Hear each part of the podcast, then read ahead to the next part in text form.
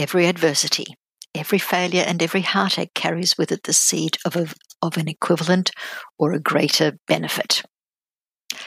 Think and Grow Rich by Napoleon Hill, Chapter 5 Specialized Knowledge. Personal experiences or observations, the fourth step towards riches. There are two kinds of knowledge one is general, the other is specialized. General knowledge, no matter how great in quantity or variety it may be, is of little use in the accumulation of money. The faculties of the great universities possess, in the aggregate, practically every form of general knowledge known to civilization. Most of the professors have but little money. They specialize on teaching knowledge, but they do not specialize on the organization or the use of knowledge. Knowledge will not attract money unless it is organized and intelligently directed through practical plans of actions to the definitive end of the accumulation of money. Lack of understanding of this fact has been the source of confusion to millions of people who falsely believe that knowledge is power. It is nothing of the sort. Knowledge is only potential power.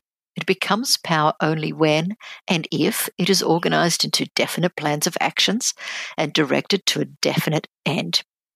This missing link in all systems of education may be found in the failure of educational institutions to teach their students how to organize and use knowledge after they acquire it.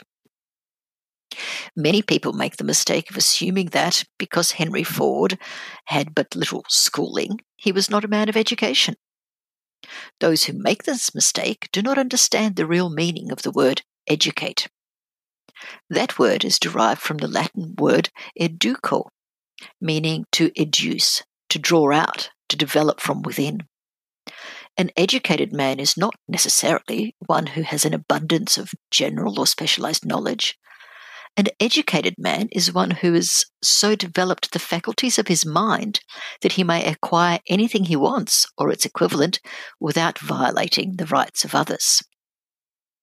The ignorant man who made a fortune.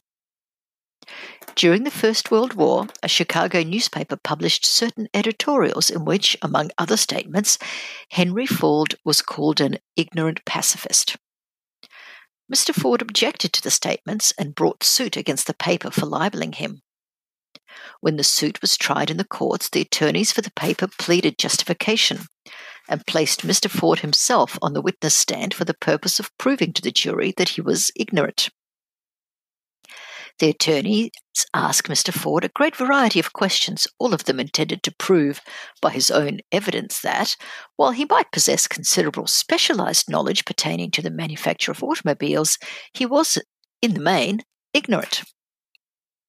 Mr. Ford was plied with such questions as the following Who was Benedict Arnold? And how many soldiers did the British send over to America to put down the rebellion of 1776? In answer to the last question, Mr. Ford replied, I do not know the exact number of soldiers the British sent over, but I have heard that it was a considerably larger number that ever went back. Finally, Mr. Ford became tired of this line of questioning, and in reply to a particularly offensive question, he leaned over, pointed his finger at the lawyer who had asked the question, and said, If I should really want to answer the foolish question you have just asked, or any of the other questions you have been asking me, let me remind you that I have a row of electric, of electric push buttons on my desk, and by pushing the right button, I can summon to my aid men who can answer any question I desire to ask concerning the business to which I am devoting most of my efforts. Now, will you kindly tell me why I should clutter up my mind with general knowledge for the purpose of being able to answer questions when I have men around me who can simply who can supply any knowledge I require? There certainly was good logic to that reply. The answer floored the lawyer. Every person in the courtroom realized it was the answer not of an ignorant man, but of a man of education. Any man is educated who knows where to get knowledge when he needs it and how to, um, how to organize that knowledge into the definite plans of action. Through the assistance of his mastermind group, Henry Ford had at his command all the specialized knowledge he needed to enable him to become one of the wealthiest men in America. It was not essential that he have this knowledge in his own mind. you can get all the knowledge you need. Before you can be sure of your ability to transmute desire into its monetary equivalent, you will require specialized knowledge of the service, merchandise, or profession in which you intend to offer in return for fortune. Perhaps you may need more specialized knowledge than you have the ability or inclination to acquire. And if that is true, you may bridge your weakness through the aid of your mastermind group. The accumulation of great fortunes call for power, and power is acquired through highly organized and intelligently directed specialized knowledge. But that knowledge does not necessarily have to be in the possession of the man who accumulates the fortune. The preceding paragraph should give hope and encouragement to the man with the ambition to accumulate a fortune who has not possessed himself of the necessary education to supply such specialized knowledge as he may require. Men sometimes go through life suffering from inferiority complexes because they are not men of education. The man who can organize and direct a mastermind group of men who possess knowledge useful in the accumulation of money is just as much a man of education as any man in the group. Thomas A. Edison had only three months of schooling during his entire life. He did not lack education, neither did he die poor. Henry Ford had less than a sixth grade schooling, but he managed to do pretty well by himself financially. Specialized knowledge is among the most plentiful and the cheapest forms of service which may be had. If you doubt this, consult the payroll of any university. It pays to know how to purchase knowledge. First of all, decide the sort of specialized knowledge you require and the purpose for which it is needed. To a large extent, your major purpose in life, the goal towards which you are working, will help determine what knowledge you need. With this question settled, your next move requires that you have accurate information concerning dependable sources of knowledge. The more important of these are A. One's own experience and education, B. Experience and education available through cooperation of others, or a mastermind alliance, C. Colleges and universities, D public libraries through books and periodicals in which may be found all the knowledge organized by civilization. E. Special training courses through night schools and home study schools in particular. As knowledge is acquired, it must be organized and put into use for a definite purpose through practical plans. Knowledge has no value except that which can be gained from its application towards some worthy end. If you contemplate taking additional schooling, first determine the purpose for which you want the knowledge you are seeking. Then learn where this particular sort of knowledge can be obtained from reliable sources. Successful men in all callings never stop acquiring specialized knowledge related to their major purpose, business, or profession. Those who are not successful usually make the mistake of believing that the knowledge acquiring period ends when one finishes school. The truth is that schooling does but little more than put one in the way of learning how to acquire practical knowledge. The order of the day is specialization. This truth was emphasized by Robert P. Moore, formerly Director of Placements at Columbia University, in a news story. Specialists most sought. Particularly sought after by employing companies are candidates who have specialized in some field. Business school graduates with training in accounting and statistics, engineers of all varieties, journalists, architects, chemists, and also outstanding leaders and activity men of the senior class. The man who has been active on the campus, whose personality is such that he gets along with all kinds of people, and who has done an adequate job with his studies, has a most decided edge over the strictly academic student. Some of these, because of their all round qualifications, have received several offers of positions, a few of them as many as six. One of the largest industrial companies, the leader in its field, in writing to Mr. Moore concerning prospective seniors at the college, said, we are interested primarily in finding men who can make exceptional progress in management work. For this reason, we emphasize qualities of character intelligence, and personality far more than special specific educational background. Apprenticeship proposed. Proposing a system of apprenticing students in offices, stores, and industrial occupations during the summer vacation, Mr. Moore asserted that after the first two or three years of college, every student should be asked to choose a definite future course and to call a halt if he has been merely pleasantly drifting without purpose through an unspecialized academic curriculum. Colleges and universities must face the practical consideration that all professions and occupations now demand specialists. He said, urging that educational institutions accept more direct responsibility for vocational guidance. One of the most reliable and practical sources of knowledge available to those who need specialized schooling are the night schools operated in most large cities. The correspondence schools giving specialized training anywhere in the US, where anywhere the US males go, on all subjects that can be taught. By the extension method, one advantage of home study training is the flexibility of the study program, which permits one to study during spare time. Another advantage of home study training, if the school is carefully chosen, is the fact that most courses offered by home study schools carry with them generous privileges of consultations, which can be of priceless value to those needing specialized knowledge. No matter where you live, you can share the benefits. A lesson from a collection agency. Anything acquired without effort and without cost is generally unappreciated, often discredited. Perhaps this is why we get so little from our marvelous opportunity at public schools. The self discipline one receives from a definite program of specialized study makes up to some extent for the wasted opportunity when knowledge is available without cost. Correspondence schools are highly organized business institutions. Their tuition fees are so low that they are forced to insist upon prompt payments. Being asked to pay whether the student makes good grades or poor has the effect of causing one to follow through with the course when, would, when he would otherwise drop it. The correspondence schools have not stressed this point sufficiently.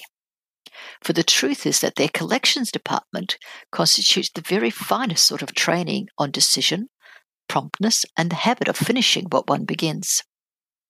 I learnt this from experience more than 45 years ago. I enrolled for a home study course in advertising. After completing eight or ten lessons, I stopped studying. But the school did not stop sending me bills. Moreover, it insisted upon payment, whether I kept up my studies or not. I decided that if I had to pay for the course, which I had legally obligated myself to do, I should complete the lessons and get my money's worth. I felt at the time that the collection system of the school was somewhat too well organized. But I learnt later in life that it was a valuable part of my training for which no charge had been made. Being forced to pay, I went ahead and completed the course.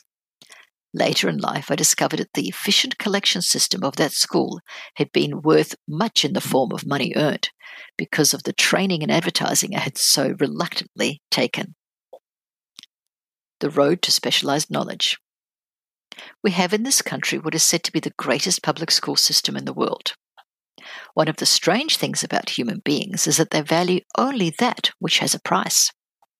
The free schools of America and the free public libraries do not impress people because they are free.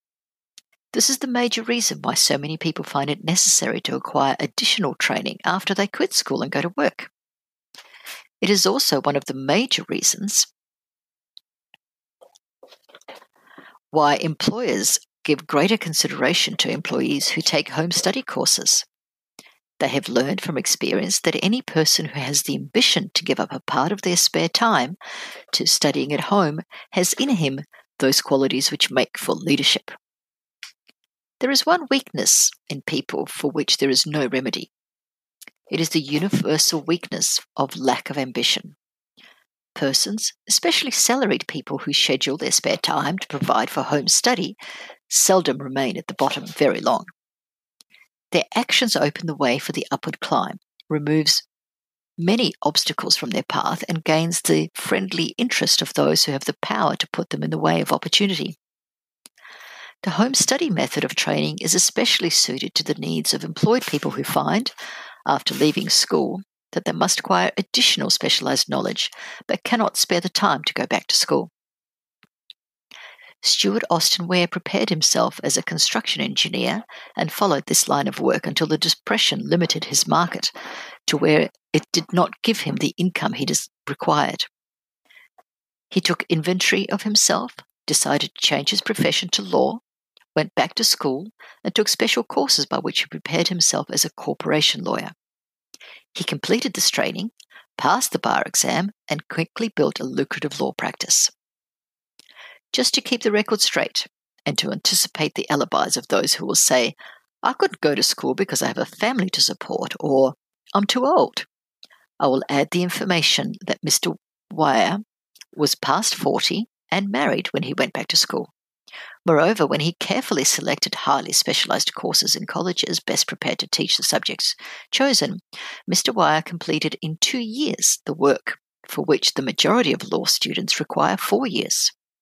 It pays to know how to purchase knowledge. A simple idea that paid off. Let us consider a specific instance. A salesman in a grocery store found himself suddenly unemployed. Having had some bookkeeping experience, he took a special course in accounting, familiarized himself with all the latest bookkeeping and office equipment, and went into business for himself. Starting with the grocer for whom he had formerly worked, he made contracts with more than 100 small merchants to keep their books at a very nominal monthly fee. His idea was so practical that he soon found it necessary to set up a portable office in a light delivery truck, which he equipped with modern bookkeeping machinery.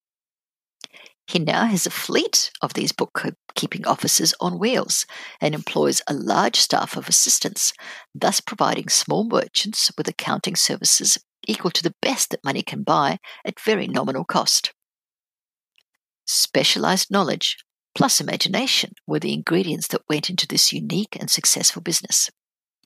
Last year, the owner of that business paid an income tax of almost 10 times as much as was paid by the merchant for whom he worked when he lost his job. The, be- the beginning of this successful business was an idea. Inasmuch as I had the privilege of supplying the unemployed salesman with that idea, I now assume the further privilege of suggesting another idea which has within it the possibility of even greater income. The idea was suggested by the salesman who gave up selling and went into business of keeping books on a wholesale basis. When the plan was suggested as a solution to his unemployment problem, he quickly exclaimed, I like the idea, but I would not know how to turn it into cash. In other words, he complained that he would not know how to market his bookkeeping knowledge after he acquired it. So that brought, brought up another problem which had to be solved. With the aid of a young woman typist who could put the story together, a very attractive book was prepared, describing the advantage of the new system of bookkeeping. The pages were neatly typed and pasted in an ordinary scrapbook, which was used as a silent salesman, with which the story of this new business was so effectively told that its owner soon had more accounts than he could handle. A tested plan for landing the ideal job.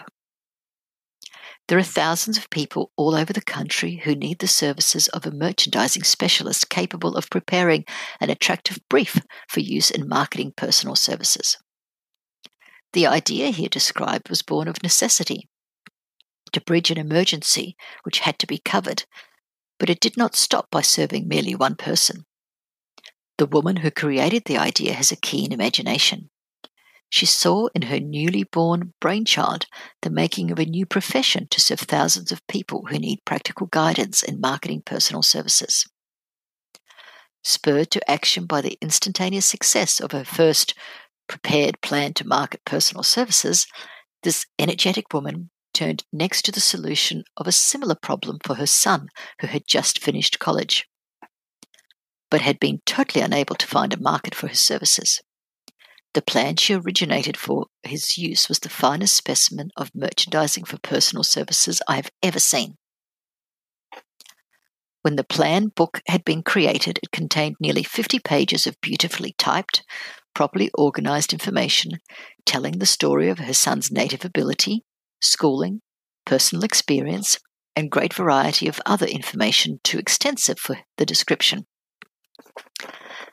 The plan book was contained a complete description of the position her son desired, together with a marvelous word picture of the exact plan he would use in filling the position. The preparation of the book, pardon me, the preparation of the plan book required several weeks' labour, during which time its creator sent her son to the public library almost daily to procure data needed in selling his services to best advantage. She sent him also to the competitors of his prospective employer and gathered from them vital information concerning their business methods, which was of great value in the formation of the plan he intended to use in filling the position he sought. When the plan had been finished, it contained more than half a dozen very fine suggestions for the use and benefit of the prospective employer. You don't have to start at the bottom. One may be inclined to ask, why go to all this trouble to secure a job? The answer is doing a thing well never is trouble. The plan prepared by this woman for the benefit of her son helped him get the job for which he had applied at the first interview and at a salary fixed by himself. Moreover, and this too is important, the position did not require the young man to start at the bottom. He began as a junior executive at an executive salary. Why go to all this trouble? Well, for one thing, planned presentation of this young man's application for, for a position clipped off no less than 10 years of time he would have required to get to where he began had he started at the bottom and worked his way up. The idea of starting at the bottom and working one's way up may appear to be sound, but the major objection to it is this. Too many of those who begin at the bottom never manage to lift their heads high enough to see the opportunity so they remain at the bottom. It should be remembered also that the outlook from the bottom is not so very bright or encouraging. It has a tendency to kill off ambition. We call it getting into a rut, which means that we accept our fate because we form the habit of daily routine, a habit that finally becomes so strong we cease to try to throw it off. And that is another reason why it pays to start one or two steps above the bottom. By so doing, one forms the habit of looking around, of observing how others get ahead, of seeing opportunity, and of embracing it without hesitation. Make dis- dissatisfaction work for you. Dan Halpin is a splendid example of what I mean. During his college days, he was a manager of the famous 1930 National Championship Notre Dame football team, when it was under the direction of the late Knute Rockne. Halpin finished college at a mighty unfavorable time when the Depression had made jobs scarce. So, after a fling at investment banking and motion pictures, he took the first opening with a potential future he could find selling electrical hearing aids on a commission basis. Anyone could start in that sort of job, and Halpin knew it was enough to open the door to, of opportunity to him. For almost two years, he continued in a job not to his liking, and he would never have risen above that job if he had not done something about his dissatisfaction. He aimed first at the job of assistant sales manager of his company and got the job. That one step upwards placed him high enough above the crowd to enable him to see still greater opportunity. Also, it placed him where opportunity could see him. He made such a fine record selling hearing aids that A.M. Andrews, chairman of the board of the Dictograph Products Company, a business competitor of the company for which Halpin worked, wanted to know something about that man, Dan Halpin, who was taking big sales away from the long established Dictograph Company. He sent for Halpin. When the interview was over, Halpin was the new sales manager in charge of the Acousticon division. Then, to test young Halpin's mettle, Mr. Andrews went away to Florida for three months, leaving him to sink or swim in his new job. He did not sink. Knute Rockne's spirit of all the world loves a winner and has no time for a loser inspired him to put so much into his job that he was elected vice president of the company, a job which most men would be proud to earn through 10 years of loyal effort. Halpin turned the trick a little more than six months. One of the major points I'm trying to emphasize through this entire philosophy is that we rise to high positions or remain at the bottom because of conditions we can control if we desire to control them. Your associates can be priceless. I am also trying to emphasize another point, namely that both success and failure are largely the results of habit.